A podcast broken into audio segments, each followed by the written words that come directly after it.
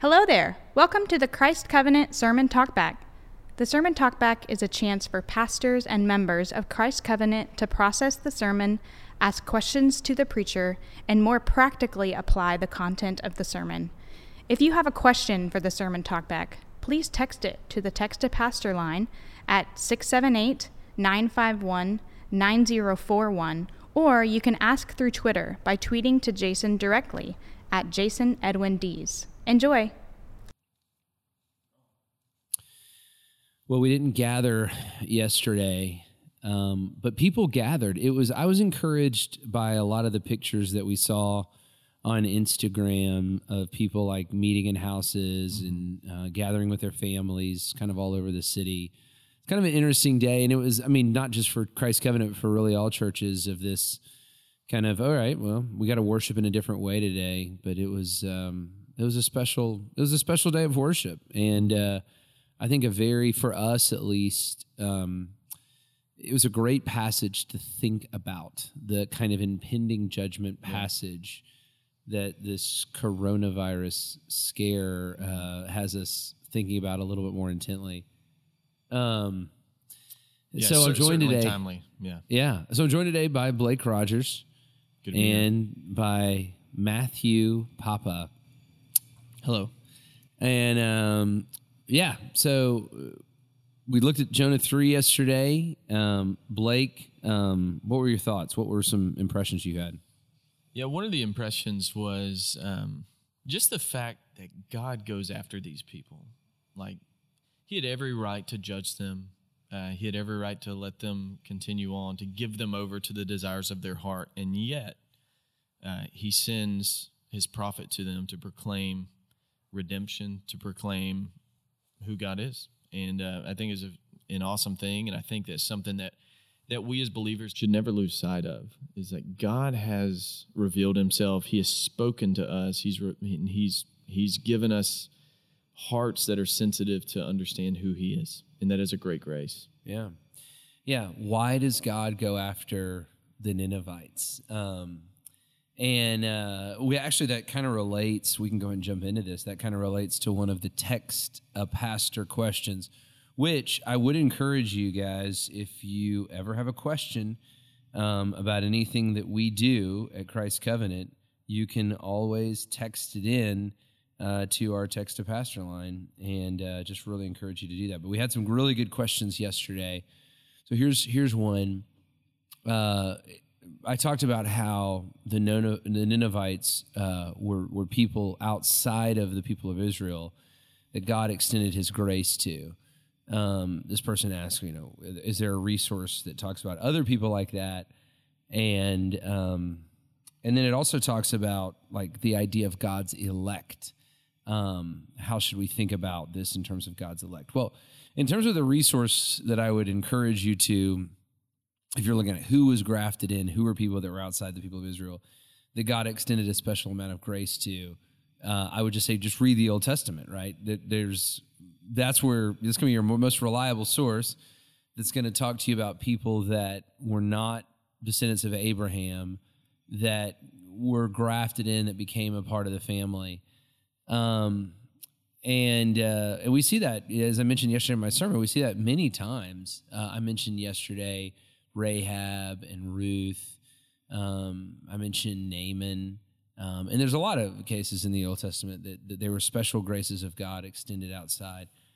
Um, I mean, yeah. even the nation of Israel itself, like it wasn't because of its might, it Right. wasn't because of No. its beauty, it was because God is revealing Himself as a God who is gracious to those who don't deserve it. Well, and that's why this I think goes along with your initial comment. Like I do think we so this is this is election, right?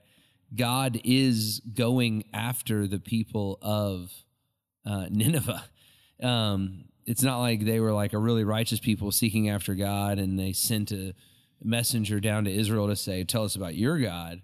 It was God going after them and saying, "I I want to save you." And and, and as I said yesterday in the sermon, He gave them kind of this redemptive message. And and as I said yesterday in the sermon, I think all of this is a signpost. It's a foreshadowing. It's it's a signal to us that actually one day salvation would come, a, a, time of salvation would come where people really from every tribe, tongue, and nation would be grafted into God's elect. God's people would be more than just the descendants of Abraham. So, Yeah, I, I like the point because it, it brings up a, uh kind of that foundational like child, childish or, or you know, a question a child asks like or objection a child makes like it's not fair. You know, you, you think when the when the prophet comes and says, uh, you know, in forty days God's God's going to judge this city. The objection that might be made is it's not that's not fair. But but that's the irony and the twist of it is that you know you, you kind of say all right well what is fair Right, you know yeah. what and and that Ravi Zacharias quote I always like it says uh, uh, you know when when something bad happens or when we suffer um, you know why we always say why did this happen to me? But we never say why did this happen to me when something good happens? You know Right, why yeah. don't why don't we say the same thing? Uh, why did this happen to me? And um, but yeah it is it is ironic but uh, but it is God's grace that he's saying what he's saying. Yeah, Spurgeon has this great quote that says, It's not the fact that many are condemned that should make us wonder at God, but that any are saved. You know, uh, obviously, in our sin, we there, there's enough out there to condemn all of us. Um, but the fact that God has, in special ways, extended grace to us, just like He did to the Ninevites, is the great wonder of God. Yeah, and that's why the doctrine of total depravity is so important to know. yeah, Like you'll never know your need of God. You'll never really know His grace unless you realize that you are depraved, that you're through and through sinful, and because of that, you cannot be in God's presence. And yet, He is so kind to go after us. Yeah, that's that's good. If you hear some background noise in the back of the uh, Think Through It talk back or the Think Through It the uh, sermon talk back, it's because there's a jackhammer outside of our I'm, fi- door. I'm right fixing the road between between phrases here Well, here's the deal, guys. You know what? You know what's happening? The Real real world. The real world.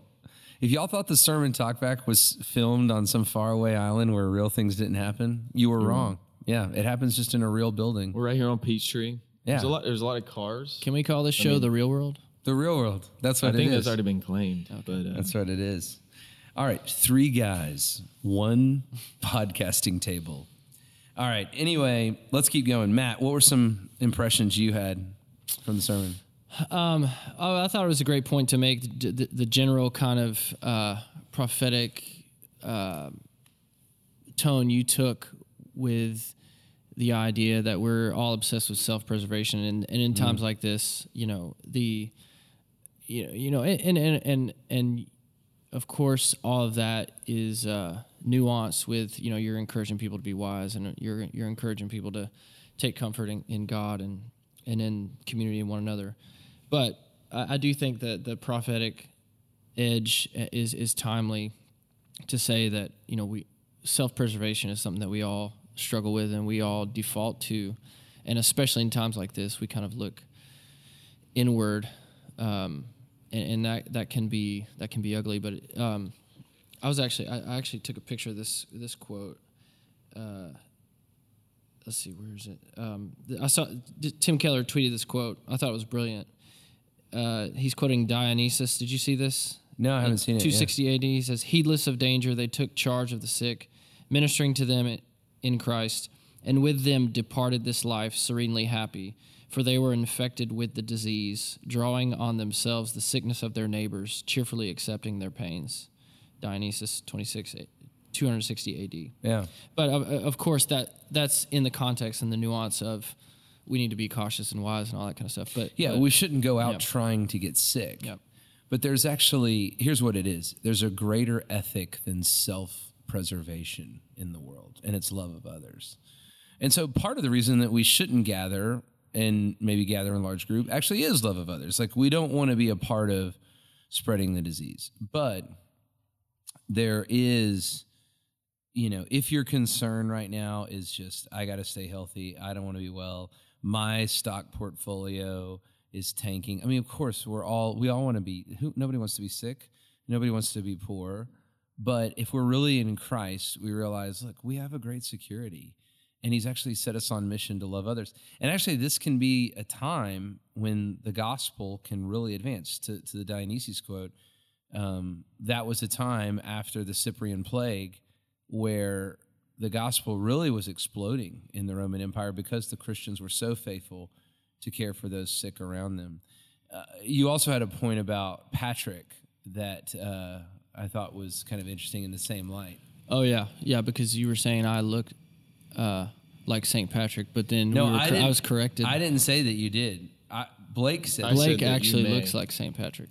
Yeah, and I I- look like the people Blake was Patrick ministering to. to. Right, which is still going on. That's that, that's still happening. Blake is still ministering to your kind. Yeah, well, it was it was in the same vein of thought, right? That Saint Patrick went back to the people who had uh, had had persecuted him and to to to teach the gospel to them. Yeah, that is- had to impress them. yeah. And it was a trying time for the for the Irish. I mean, for the Celts. I mean, and as I mentioned that story yesterday, and I um, I've read that several occasions that they had this kind of sacrificial system that they all hated, but they just that's an interesting thing. They they they knew they they understood depravity. They understood sin enough to understood to understand that it must come at a cost. But their response to that obviously was this, you know, very cruel and evil thing to sacrifice a child. Um, but that actually is one of the things that opened their heart to the gospel and to receiving uh, the sacrifice that God has um, put forward in our behalf. So in Christ. So, um, and then you also had a uh, the Aquinas thing that we looked at. We looked at, we looked at a lot of church history yesterday. I Yeah, you you should unpack that argument again. Well, it's it's basically just an argument about the existence of God. Um, it's the ontological argument that um, an atheist would say that a, the material world created God. Obviously, a Christian or a theist would say that God created the material world. And Aquinas would say, since God is greater than a material thing, you're right to guess that the greater thing created the lesser thing, therefore there is a God. I mean, it, it's basically the ideal. You, it, the fact that we can imagine this ideal God basically proves that there is a God. Like the, the fact that, the, that there there is this um, being out there that is the fountain of all these things, you know, proves that such a being must must be in place. And again, there was a long time in my life what I was saying yesterday where I thought that was Aquinas' worst argument, but the more I think about it, actually, I think it's one of his, his better arguments. Um, what must be true? Um, and you can either get back, eh, fundamentally, you can either get down to two things a material world, strictly a material world, or a divine world. That and and so which one of those makes the most sense? And I think the divine world makes more sense. I mean, when you really unpack it all the way back. And was it C.S. Lewis that said that you know his journey towards Christianity was, you know, that um, theism made the most sense of the world, and Christianity makes the most sense of theism. Yeah. And so, um, kind of a similar. I, I certainly think so. I mean, I think when you measure up what the intuitions of our actual heart are, Christianity answers a lot of those questions in a very, very satisfying way. So, all right. Well, really, my point in saying that was that we have a God who has spoken, and He has spoken to us, and He's revealed Himself to us, and He's entrusted His word to us to tell it to others. And so we do have a great responsibility for mission. And so I think let me, let me just kind of we'll do a little, quick little round robin and then we'll, we'll we'll conclude. But Matt, one just kind of word of advice to the folks. Hey, in this time, you've been entrusted with the word of God. Here's a practical way that you can respond. How would you encourage the folks? Um, well, I mean, I, I think as as we've already talked about, it's it's a great time to, um, it's a great time to love and serve the people around you. You know, people who, uh, who may be suffering in this season, people who, um, may be confused, people who may be terrified. You know, and it's kind of you know being being wise and, and, and, and cautious of course with our actions but but also holding out uh, hope for those people that uh, that this you know this life isn't all there is, and and uh, and uh, you know that that that the coronavirus, you know, again, it's actually what C.S. Lewis talked about. The one of the, one of his arguments for Christianity was that pain is God's megaphone to rouse a, a deaf world, mm. and and so yeah, it's it's it's that moment where people are listening, and and uh, you can both be kind, but also be um, you know fluent and and and outspoken, and people people might actually be more likely to listen. It's a great spot to give an answer for the hope that we have. You know, to, to use like a Charles Taylor line, it's a thin spot right now. Like it's a everybody's worldview, everybody's kind of comfort is a little bit shaken, and so we found ourselves in this thin spot. How about you, Blake? One practical thing. Yeah, I mean, I think similar to Nineveh, and I mentioned this yesterday at the end of the sermon. You know, they apparently in God's wisdom and in the narrative that we have in the Bible, they needed to know that destruction was near and that everything that they had built their life on was susceptible of being flipped upside down. Mm-hmm. And um, in that moment, realizing that everything that they had built their life upon wasn't enough, they repented and turned to God. And so I think like this is where we are. Um, people are concerned um, and rightfully so. It's a pandemic that doesn't happen every day. Uh, there's a lot of confusion about you know the extent of all of the implications, but even still, people are face to face with. Wait a minute. Everything that my life was about, the rhythm that my life experienced, the thing, the social structures that we participated in, the ability to go to work, all of those things are being upended in, in a way that should cause all of us to say, what is my life? Mm-hmm. What, what, am I building? What life? am I building my life upon? And um, the great news of Christianity is that in the midst of all of this, that there's great significance and that there's a creator who deserves glory and worship and he's intended all of our lives for for just that. And so and and I'll use my practical thing to say and answer another one of our questions. Uh, you know, if God through Sunday's sermon or even just kind of through this missions emphasis time has been stirring your heart to the greater mission of God and, and you feel like, man, you know, maybe I can there's more practical ways to spend my life. Maybe God's even calling you overseas. I just want to say, hey, look, come find me, come find one of us. There's a lot of practical responses to that. We have ordination pathways, we have a pastor school. Um, we have a lot of just great resources. And, and, and I just want to say this as we close too. One of the responses to this whole thing that we really desire is that you guys would go on short term mission trips. This is going to pass and this is, you know, going to be over with. And there's still a lot of work to be done. And we'll be able to travel again. And um, so even now, I hope that you'd be praying about, thinking about, okay, how can I go and engage? with what God is doing around the world, um, and that we'd be faithful stewards of the message that God has entrusted to us. Well, guys, it's been good. It's been good. Um, I'm uh, Jason Dees for Matt Papa and Blake Rogers. Thanks for listening.